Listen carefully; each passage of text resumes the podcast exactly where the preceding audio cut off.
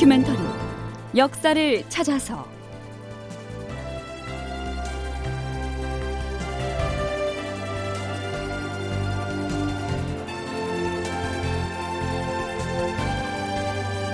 제 823편 충청 의병 조헌이 봉기하였다. 극본 이상락 연출 최홍준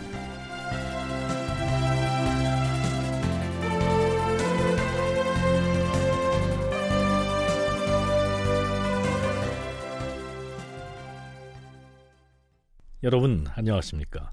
역사를 찾아서의 김석환입니다. 임진년인 선조 25년 가을 명나라의 지원군 파병 문제를 놓고 조선과 중국 사이에 긴박한 외교 교섭이 전개됐는데요. 그 실상을 지난 시간에 살펴봤습니다. 우리는 여기서 시간을 조금 더 거슬러 올라가 의병투쟁 한 가지를 더 짚어보려고 합니다. 임진왜란이 진행되는 동안에 전국 각지에서 수많은 유학자들이 의병 창의의 깃발을 올렸고요. 그들이 벌인 크고 작은 항일 투쟁은 어느 하나 소중하지 않은 것이 없겠죠. 그 중에서도 그냥 지나칠 수 없는 싸움이 바로 충청도 의병 조헌의 청주성 전투입니다. 이 전투를 이끈 사람은 의병장 조헌이었죠. 이 청주성 전투에는 조헌이 동원한 의병뿐만 아니라 영규라고 하는 승려가 이끈 승병들도 힘을 합쳐서 투쟁을 했습니다. 조헌은 이런 사람이었습니다.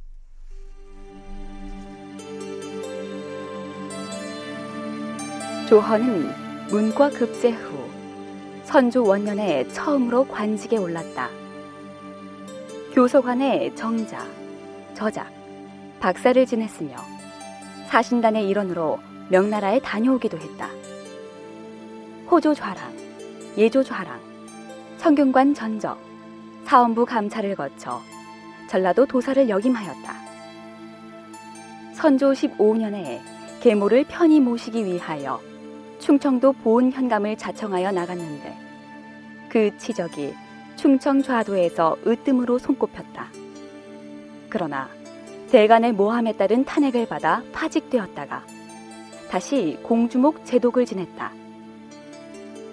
관직에서 물러난 뒤 옥천군 안읍 밤티마을로 들어가 제자 양성과 학문을 닦는 데 전념하였다.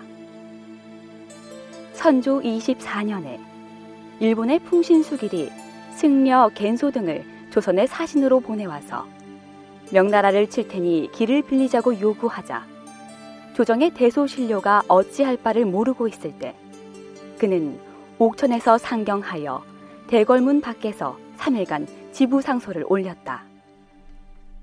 네, 이 지부상소란 임금에게 받아들이지 않으려면 자신의 머리를 쳐달라 하는 의미로 도끼를 지니고 올리는 상소를 읽었습니다.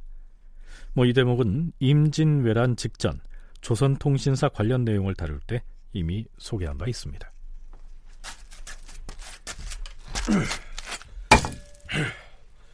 주상전하, 신 조헌이 아래옵니다.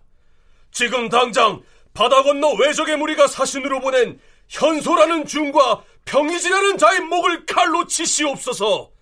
그리고 경문을 지어 천하에 선포하시어 우리가 외국의 수도를 공격한다고 천명하시옵소서.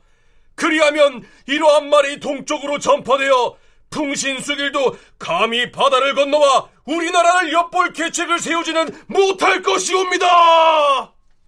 네, 일본 사신의 목을 쳐야 한다 하는 내용의 상소를 올렸던 강경한 인물이 바로 임진년 가을에 충청도에서 의병 투쟁을 주도한 조헌이었습니다.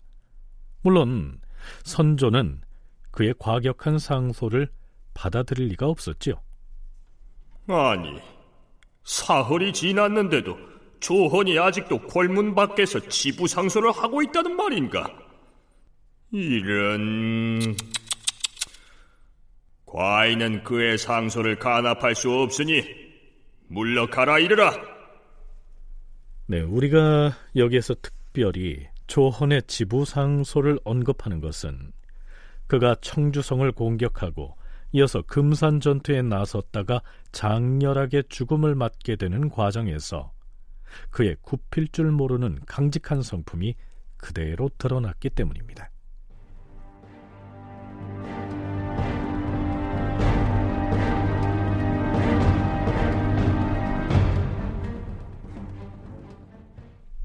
자, 조원의 이야기를 계속 이어가 보지요. 일본군에 의해서 서울이 함락됐다는 소식을 접한 조헌은 공주와 청주의 중간 지역으로 가서 의병 모집에 나섭니다. 돌아보건대 바다를 건너온 이 서모랑케이 도적질은 옛 중국 순임금 시대의 불공스러운 종족이었던 묘족의 흉포함보다 더욱 심하도다. 외적은 우리나라 백성 죽이기를 마치 들판에 풀을 베듯 하고 있으니 그 원한이 온 나라에 가득하고 그 죄가 하늘에 사무쳤도다. 우린 기필코 이 도적들을 도륙내서 빼앗긴 땅을 되찾고야 말 것이다. 유생들과 장정들은 모두 나서서 의병의 깃발 아래 모이라.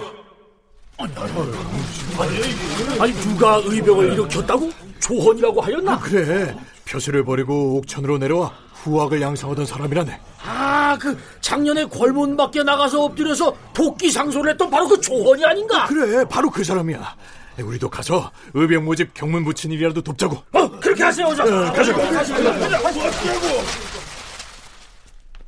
조헌은 손수 경문을 지어서 충청도는 물론 전라도, 경상도에까지 널리 배포했고요. 이윽고 곳곳에서 의병을 자원한 선비와 장정들이 몰려듭니다. 그런데 다른 지역에서와 마찬가지로 그동안 도망가 있거나 혹은 기가 죽어서 움츠려 있던 관리들, 즉 중앙정부로부터 임명장을 받은 관찰사와는 갈등을 피할 수가 없었습니다. 이때 충청감사는 윤국형이었습니다. 이 실록에는요, 윤국형으로 나오지만 기재 잡기에는 윤선각 이렇게 기록하고 있습니다. 처음 이름이 윤선각이었고 나중에 국형으로 개명을 했으니 같은 사람이죠. 조헌이 의병을 일으키자 충청감사 윤국형은 겁을 집어먹고 어찌할 바를 몰랐다. 더구나 각지에서 군사들과 의병들이 조원에게 많이 몰려들자 그는 관군에게 불리하다고 여겨서 여러모로 방해하였다. 뭐 이런 사정을 알고 있었던지라 조헌은 윤국형을 찾아서 공주에 갑니다.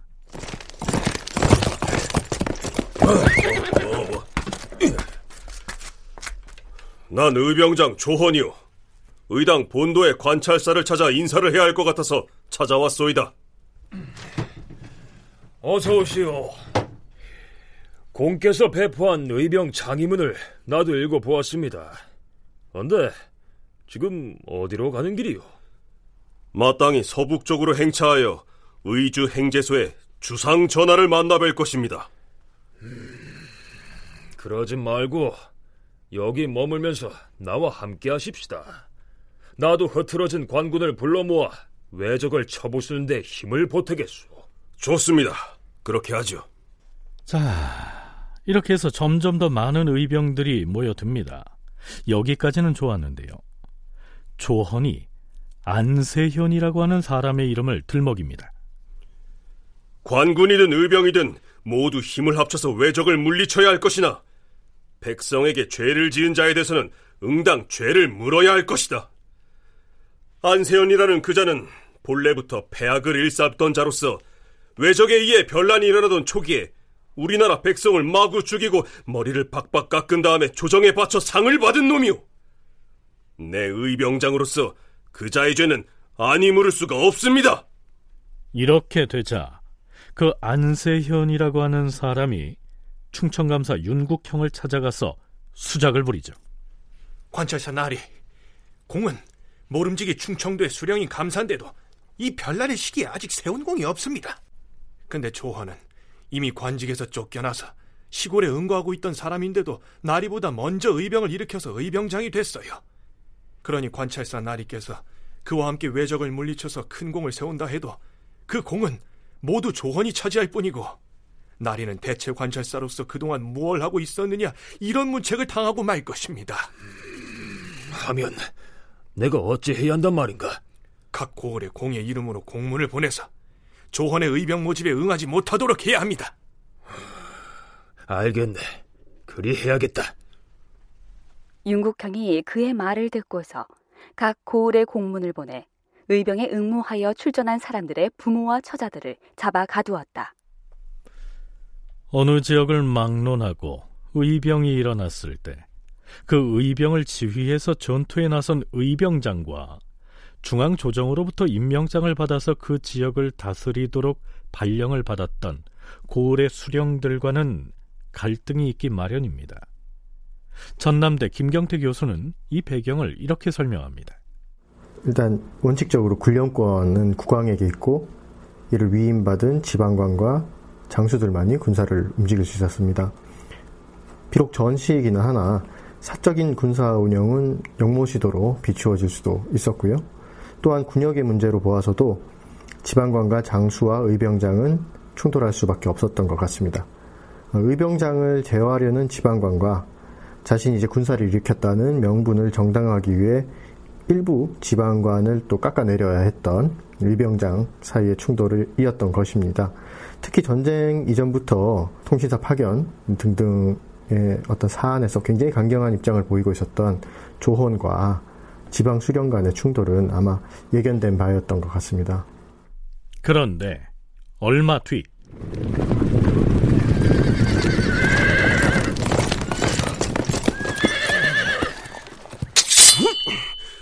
너희들은 어디서 온 무슨 군사들이냐? 대장, 우린 청양 현감이 대장을 돕기 위해서 특별히 선발해 보낸 군사들입니다. 오, 잘 되었도다. 이제 곧 외적을 맞아 싸우게 될 터이니 너희들도 의병대에 합류하도록 하라. 청양 현감 임순이 의병장 조언을 돕기 위해서 100여 명의 군사를 뽑아 보냈습니다. 그러자 관찰사인 윤국형은 이 임순이 절도를 어겼다고 해서 죄를 묻겠다고 옥에 가둬버립니다. 절도를 어겼다. 관찰사를 무시하고 임의로 군사를 뽑아서 의병대에 보냈으니 명령 계통을 어겼다. 이런 얘기입니다. 자, 그렇다면 성품이 불같이 강직했던 의병장 조헌은 충청 관찰사 윤국형의 이러한 처사를 보고만 있었을까요? 그럴 리가 없지요. 조헌은 윤국형에게 서찰을 보내서 호되게 꾸짖습니다.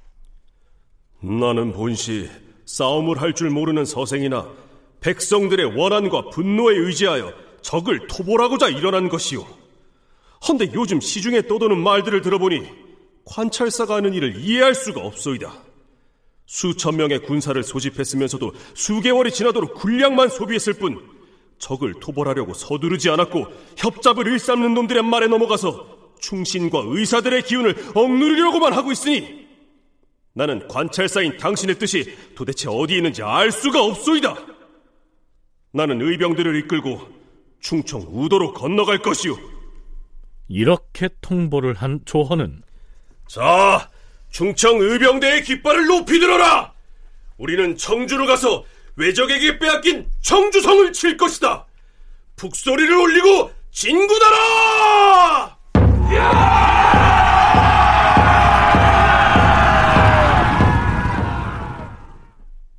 의병을 이끌고 청주성을 향해서 진군합니다. 하지만 조헌이 이끄는 의병들이 일본군과의 전투에서 승리를 하든 패배를 하든 충청도 전체를 관할하는 사람은 관찰사였으므로 그 결과에 대해서는 이 윤국형도 책임을 지지 않을 수 없는 것이었죠. 다행히 이긴다면 좋겠지만 만일 조헌이 크게 패하기라도 한다면 의병을 지휘한 조헌뿐만이 아니라 관찰사인 윤국형도 그 책임으로부터 자유로울 수가 없다. 이런 얘기입니다.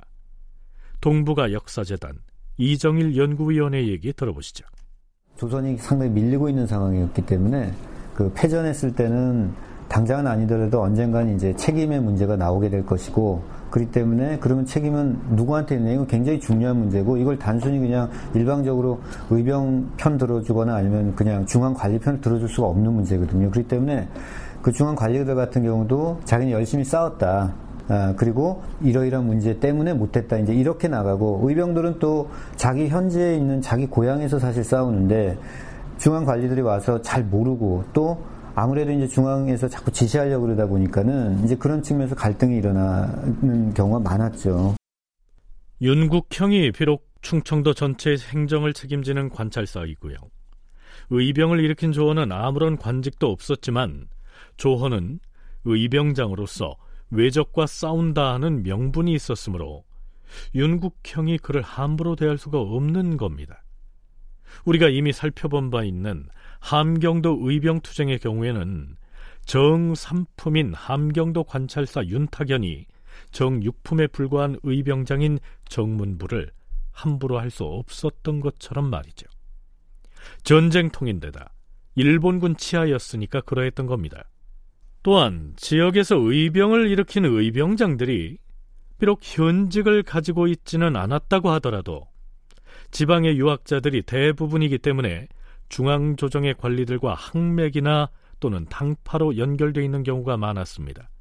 특히 조헌은요, 율곡의 항맥을 이어받은 서인 계열의 비중 있는 인물이었습니다.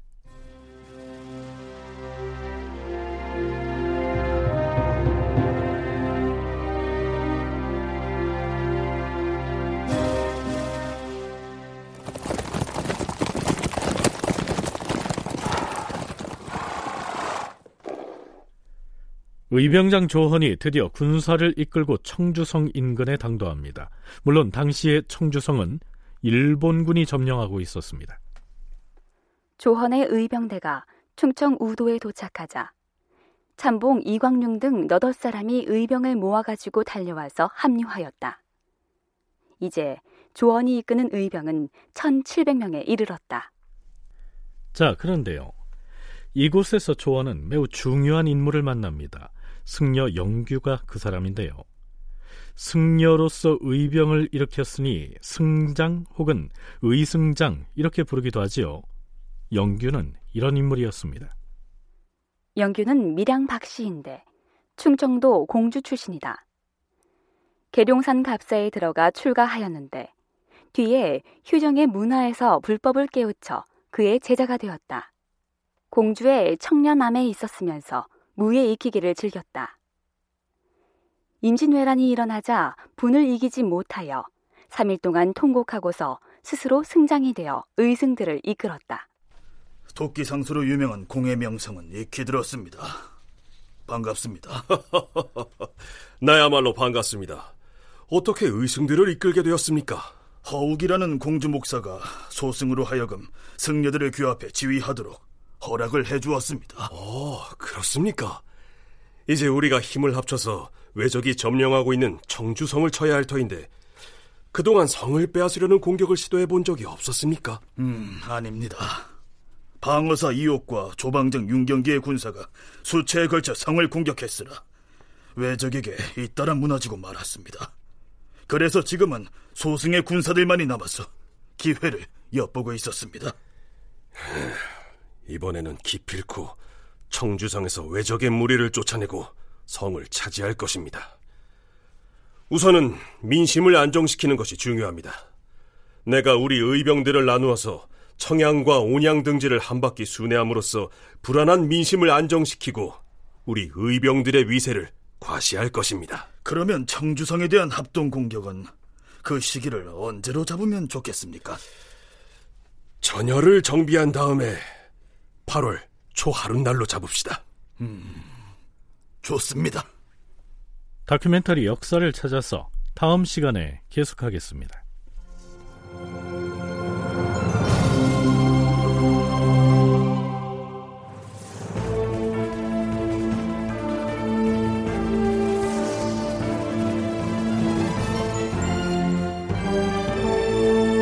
다큐멘터리 역사를 찾아서 제 823편 충청 의병 조헌이 봉기하였다.